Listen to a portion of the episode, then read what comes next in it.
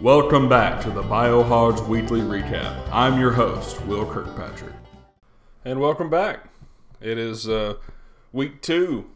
We've made it, boys. We've, we've made it past week one. We've made it past the weirdest week of every year. And uh, just like to say, at 1 and 0, I'm feeling pretty good. But, you know, there's uh, the thing about week one, and I think this is especially good for our newer guys like Charles, maybe. Week one does not define your season. Week one is a weird week. I remember two years ago, I had the highest score I've ever had in week one. I thought I had a wagon. I just uh, Juju Smith Schuster scored two touchdowns with you know Big Ben Roethlisberger. The rest of my season went okay. I had a slump in the middle. I ended up losing in the championship, which I got to by if you can ask if you ask Connor and if you ask me, a lot of luck. A lot of luck led to that championship. I was winning games I wasn't supposed to win. I was losing uh, matchups um, by the skin of my teeth. It, it, was very luck driven. That was the year that I beat Eric over Thanksgiving weekend with thanks to Taysom Hill, who, by the way, scored what 15 points this week. But I'd just like to say, yeah, it's week one. Uh, it's not that big of a deal. You can chill out. Don't freak out. Don't trade your whole team away. Don't drop everybody just take a take a chill pill and relax. That being said, I am going to judge people based on their performances this week. Uh, we can start out by looking at the power rankings. Biohogs Power Rankings. Power rankings this week are brought to you by my foot, my left foot. Uh, let's start off at number one. We got Kirkham by the book, Peter. He moved up nine spots this week. As I mentioned in the text chat last week, the power rankings before were based largely off of week one projections and the legacy scores that I've calculated. So all scores, uh, all power ranking scores are calculated with the same formula. Week in and week out, they will be your average score times a certain integer plus the average of your highest score and your lowest score times two. Then you add in your record, basically your winning percentage times a certain uh, integer as well. And so then uh, once you, you know, I have a I have a sheet set up where you once you enter the weekly scores, it'll just spit out the power rankings for that week. Coming in number one, we have Peter, like I said, uh, with a win over the Manic Pixie Fantasy guys. Uh, Kirkham by the book is looking strong. Number two, we have the Wedge Tailed Eagles. That's Jeremy Number three, he or he moved down one spot mainly because of that high score outing by Peter.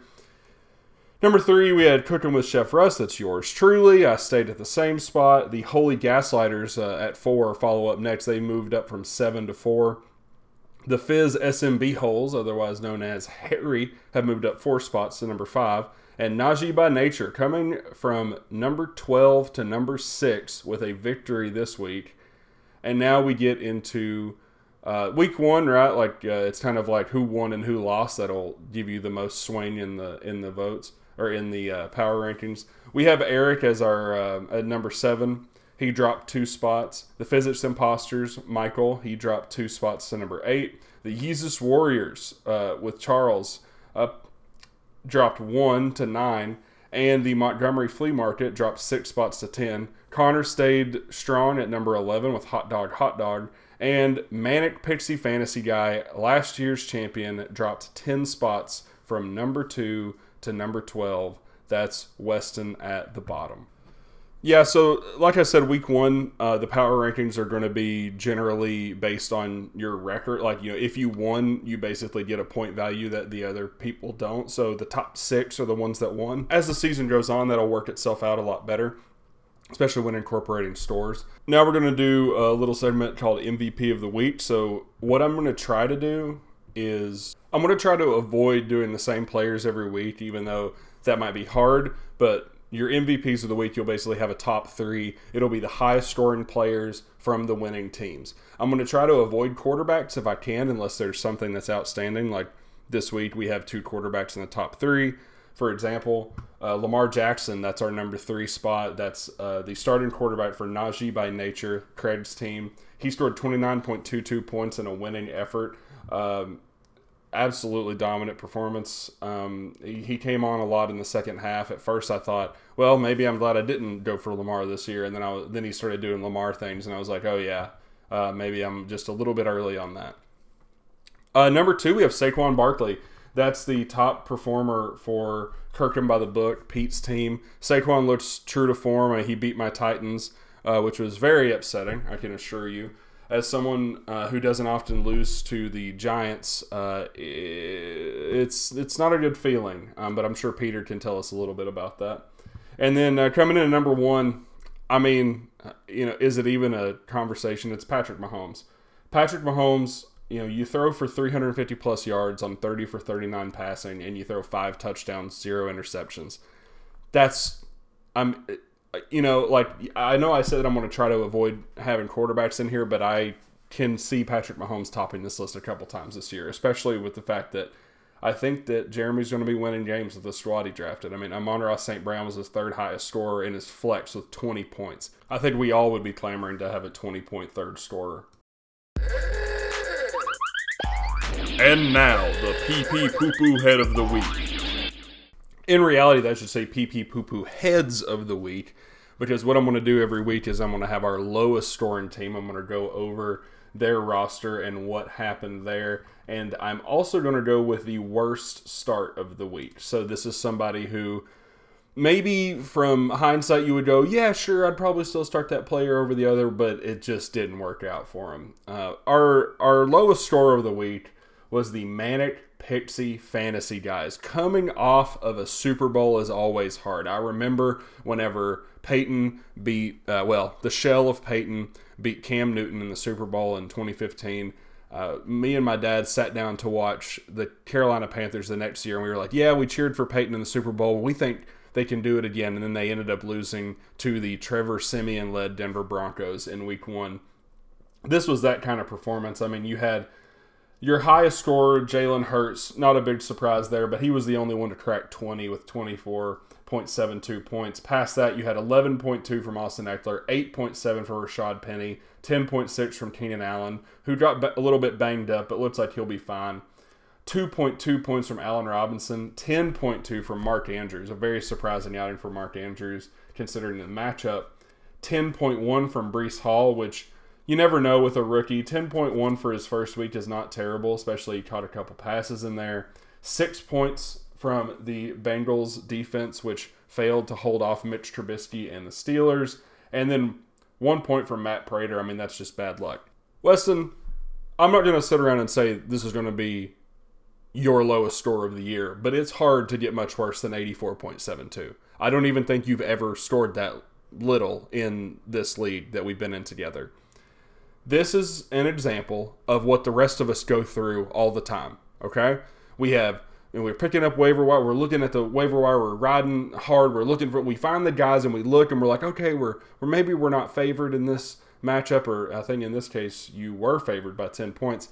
But maybe we're not favored in this matchup. But I think if my guys hit the right way, then and then we end up scoring less than 90 points. It's happened to literally every other team in the league besides you to this point. So I don't feel sympathy. I would love to feel sympathy.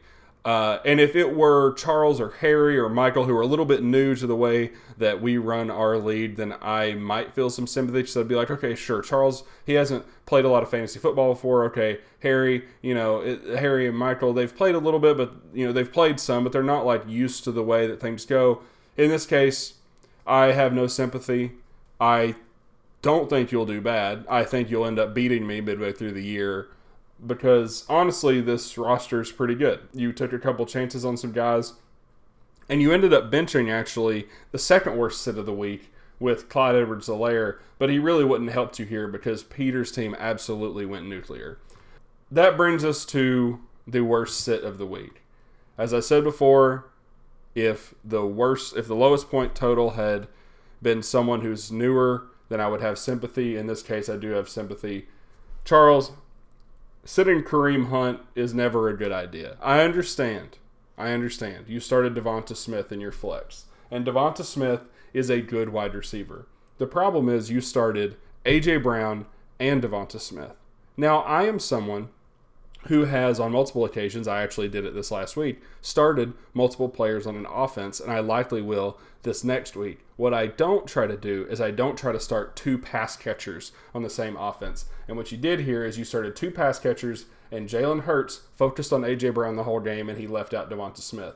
Now, let's say you started someone like Stefon Diggs instead of AJ Brown. Then I could not look at this Devonta Smith start and be like, "Oh, this is a bad start." I think that it's a I think that it's a fine start if you don't have the other wide receiver in the offense also starting.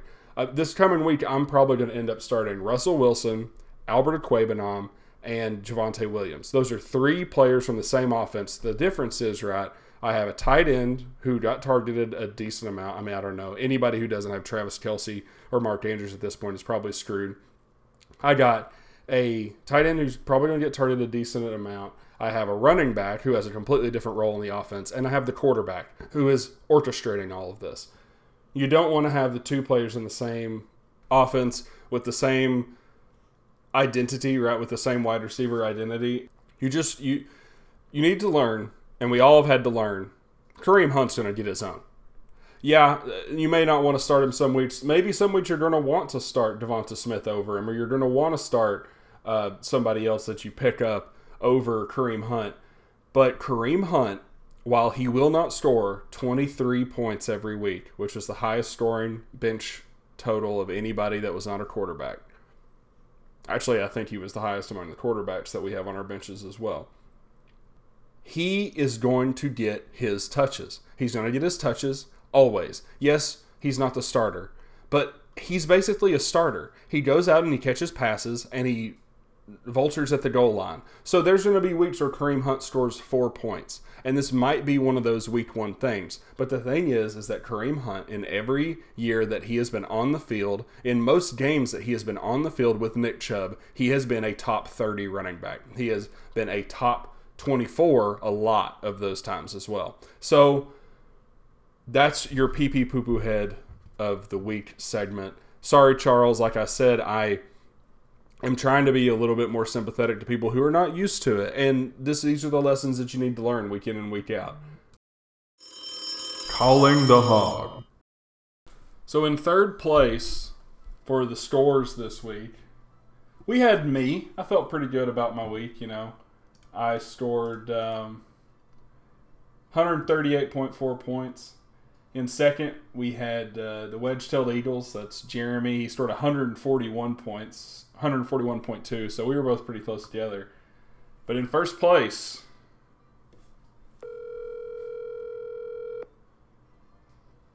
Peter. What's up, Will? You're the hog this week, my man. You scored 159.48 points. That's the most by 17.2 points. How, how do you feel? I feel like I'm on top of the fucking world, putting this league on blast. Weston, your ass is grass. I'm a lawnmower. I'm coming for you. Tired of being in last. Tired of being in the little fucking shit ball of the little second tournament. Come for that chip. Starting out strong. We're gonna keep it going. Kyle Pitts gonna find his play. Kirk Cousins gonna keep being Kirk. Saquon Barkley, gotta hope he keeps it up. AJ Dillon, oh, what a sexy man. I'm here, baby. All right, Pe- Peter, I have a question for you. So, at, on draft day, there were many people that were kind of bullshitting a few of your picks. What would you like to say to them? Suck my ass. There we go. Week one was mine. You'll see me back here. I'll be back. Yeah, and I think that like what what you like what we like to to think about though with week one is a lot of times that can be a little bit fluky. Do you think this was a fluke? What? No, never. What? Mark Chase having 10 receptions for 130 yards and a touchdown? That's weekly, baby. That's Saquon weekly. having 164 yards and a touchdown. Maybe it'll go down to 150 yards, but he'll probably have two touchdowns. Sure, That's, got- that's a weekly expectation, right? Got to regress a little bit, right? But hey, who knows? I mean, yeah, ma- he's only maybe, human. maybe not. Maybe not. All right, you got anything else? You got anything else for me, Pete? Oh, um, I just got one question for the league. Oh, okay. You like that? You like that? What I'll say to the people who doubt Peter Hasek is beat him. Keep your eyes on the waiver, boys. I'll see you next week. This has been Biohogs. Week two is coming right up.